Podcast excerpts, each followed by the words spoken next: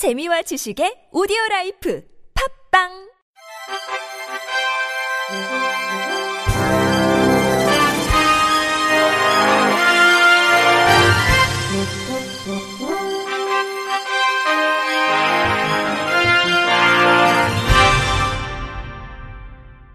청취자 여러분 안녕하십니까? 1월 17일 수요일 KBRC 뉴스입니다.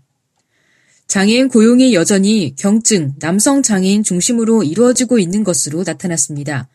한국장애인 개발원이 발간한 2017 장애인 백서에 따르면 2016년 5월 장애인 고용률은 36.1%, 실업률은 6.5%로 나타났습니다.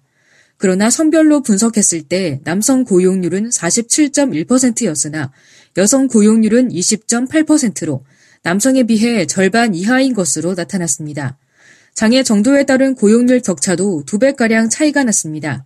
경증장애인의 고용률은 43.6%였지만 중증장애인 고용률은 19.7%에 불과했습니다.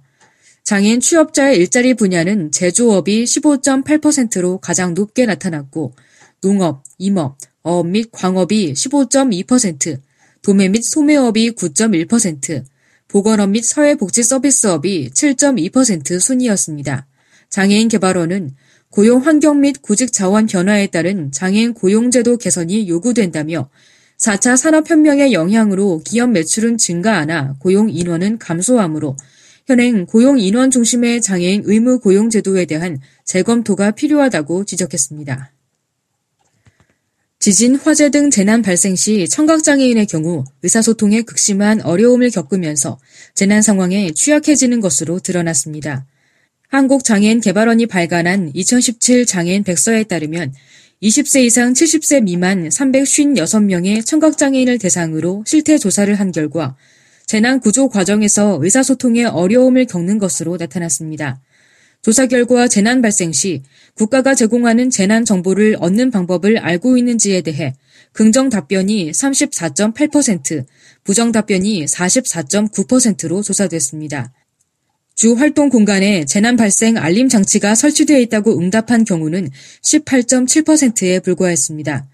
청각장애인들은 재난 발생 시 조기에 도움을 요청하는 데에도 상당히 어려움을 겪고 있었습니다. 재난 발생 시 위험 상황을 스스로 주변에 알릴 수 있는지와 관련해서 긍정 응답이 31.7%, 부정 응답이 37%였습니다. 응급 상황을 알리기 위한 공공기관 및 관련 기관 연락처를 알고 있다는 응답자는 4분의 1 수준인 25.7%에 그쳤습니다. 개발원은 시각 경보 장치의 확대 설치, 수어 통역사를 통한 화상 통역 서비스의 활용 강화, 소방 공무원의 기본적인 수어 교육 이수 의무화 등이 필요하다며 특히 일반 가구에서 감지형 경보기 설치가 의무화됐으나 시각적 경보가 제공되지 않아 청각장애인에게 실질적 도움을 주지 못한다. 청각장애인 거주 가구에 시각 경보기 설치를 위한 예산 지원 등이 필요하다고 밝혔습니다. 경상북도가 일상생활이 어려운 중증장애인의 자립생활 지원을 강화하기 위해 2018년도 장애인 활동 지원 서비스 지원 사업을 확대하기로 했습니다. 신청 자격은 만 6세 이상 65세 미만으로 장애인 복지법상 1급에서 3급 등록 장애인이면 누구나 소득 수준에 관계없이 신청할 수 있습니다. 장애인 활동 지원 서비스 대상은 국민연금관리공단에서 활동 지원 인정 조사표에 따라 신체, 기능 상태 및 활동 지원에 필요한 정도 등을 조사해 지원 시간이 결정되며 주민등록상 주소지 읍면동 주민센터에 신청하면 됩니다. 이원경 도복지건강국장은 앞으로 장애인들의 자립생활과 그 가족의 돌봄 부담을 경감하는 사회서비스 제도 확대를 통해 좀 더 행복하고 따뜻한 경북을 만드는데 최선을 다하겠다고 말했습니다. 대전 장애인단체 총연합회가 주최하고 대전 장애인 정책포럼과 배제대 자치여론연구소가 주관한 제1기 대전 장애인 정치 아카데미가 그제 총 12주간의 대장정을 마무리하고 수료식을 가졌습니다.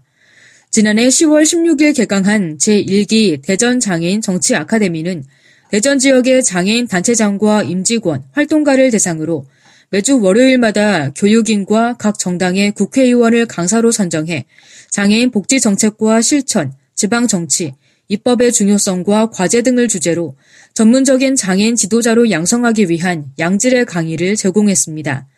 이번 정치 아카데미에는 대전 지역 장애인 15명이 참석해 교육생 전원이 수료증을 받는 성과를 이뤄냈습니다.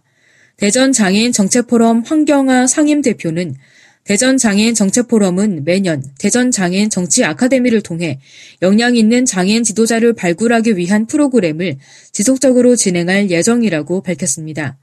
한편 제1기 장애인 정치 아카데미 강사로는 정지웅 배재대 복지신학과 교수, 김동기 모건대 사회복지학과 교수, 이채식 우송정보대 사회복지과 교수, 이은권 국회의원, 박상도 충효 인성교육대전 교육원 원장, 이면선 한국리더십연구원 원장, 김동희 대전대 한의대 교수, 이상민 국회의원, 최호택 배재대 법무행정대학원 원장, 박은수 법무법인 율촌 변호사가 참가했습니다. 경기도 수원시의회 의원 봉사단은 그제 후매실 장애인 종합복지관을 찾아 발달장애인들의 근로작업 조력 봉사를 했다고 16일 밝혔습니다. 이날 새해 맞이 봉사활동에 참여한 의원 봉사단 소속 의원 10명은 시설을 방문해 자동차 부품과 미용 소품을 제작하는 장애인들을 돕고 근로활동을 체험했습니다.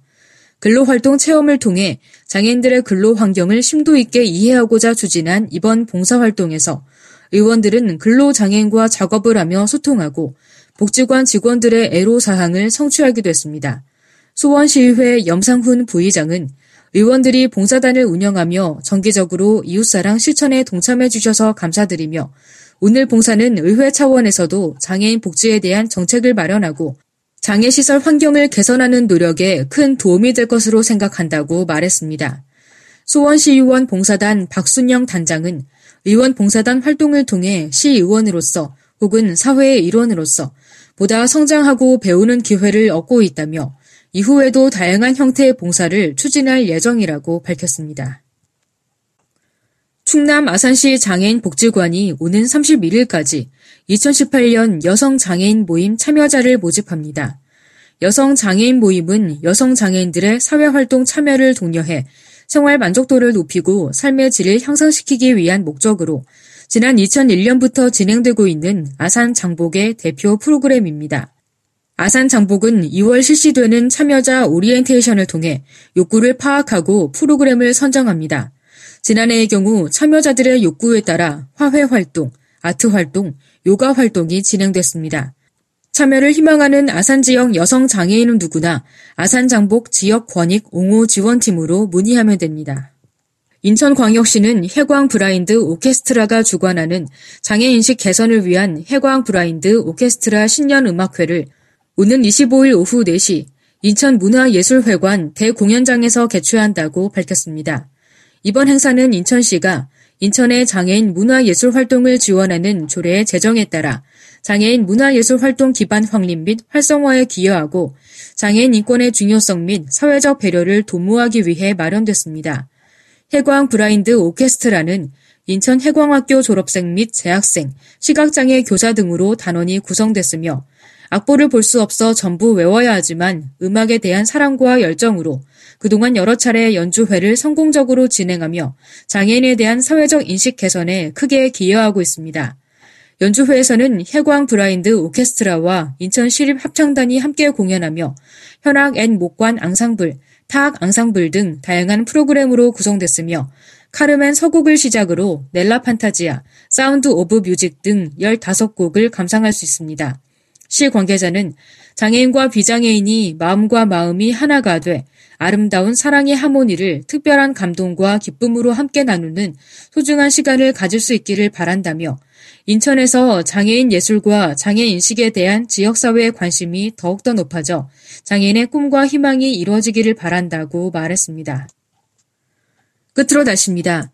내일 전국은 대체로 흐리다가 아침부터 차차 맑아지겠지만 미세먼지 탓에 숨쉬기는 여전히 불편하겠습니다. 미세먼지 농도는 수도권, 충청권, 호남권에서 나쁨 수준으로 오르겠고 그 밖의 권역에서도 나쁨 수준의 농도가 나타날 수 있겠습니다.